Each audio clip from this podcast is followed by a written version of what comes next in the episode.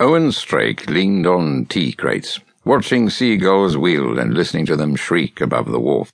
One landed not twelve feet away, eyeing him suspiciously from atop of weathered piling. The bird adjusted its feathers with a quick nip, then brought its head up warily as waves slapped pilings, spraying a salty mist into the air.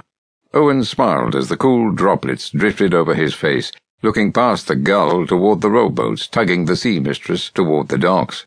Anxious passengers stood on deck, centremost among them a portly man clutching an oilskin parcel. Owen took the general pallor of the passengers and the fact that their clothes hung loosely as a sign that the crossing from Norisle had not been kind or calm. A tow-headed young man trotted over to Owen, his brown eyes filled with mischief. As did Owen, the young man wore a white shirt, black breeches over white stockings, and low shoes. They both wore dark woolen jackets against the breeze. Neither wore wigs, and the younger man had steward wearing a hat.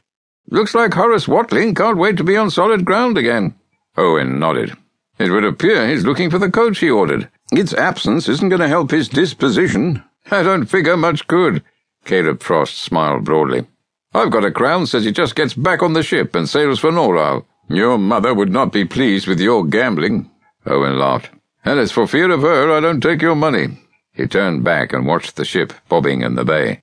Out at the headland, the mistress captain had sent word for a harbour master to guide him in had passed on some news and had relayed orders from passengers. Watling's request for a coach had been delivered to his printing company and subsequently transferred into Caleb's hands. Caleb had sent word to Owen's estate, and Owen had ridden in earlier that morning to await Watling. As much as Owen looked forward to dealing with him, his thoughts flew back three years to when he'd been on a similar ship making the crossing to the colonies.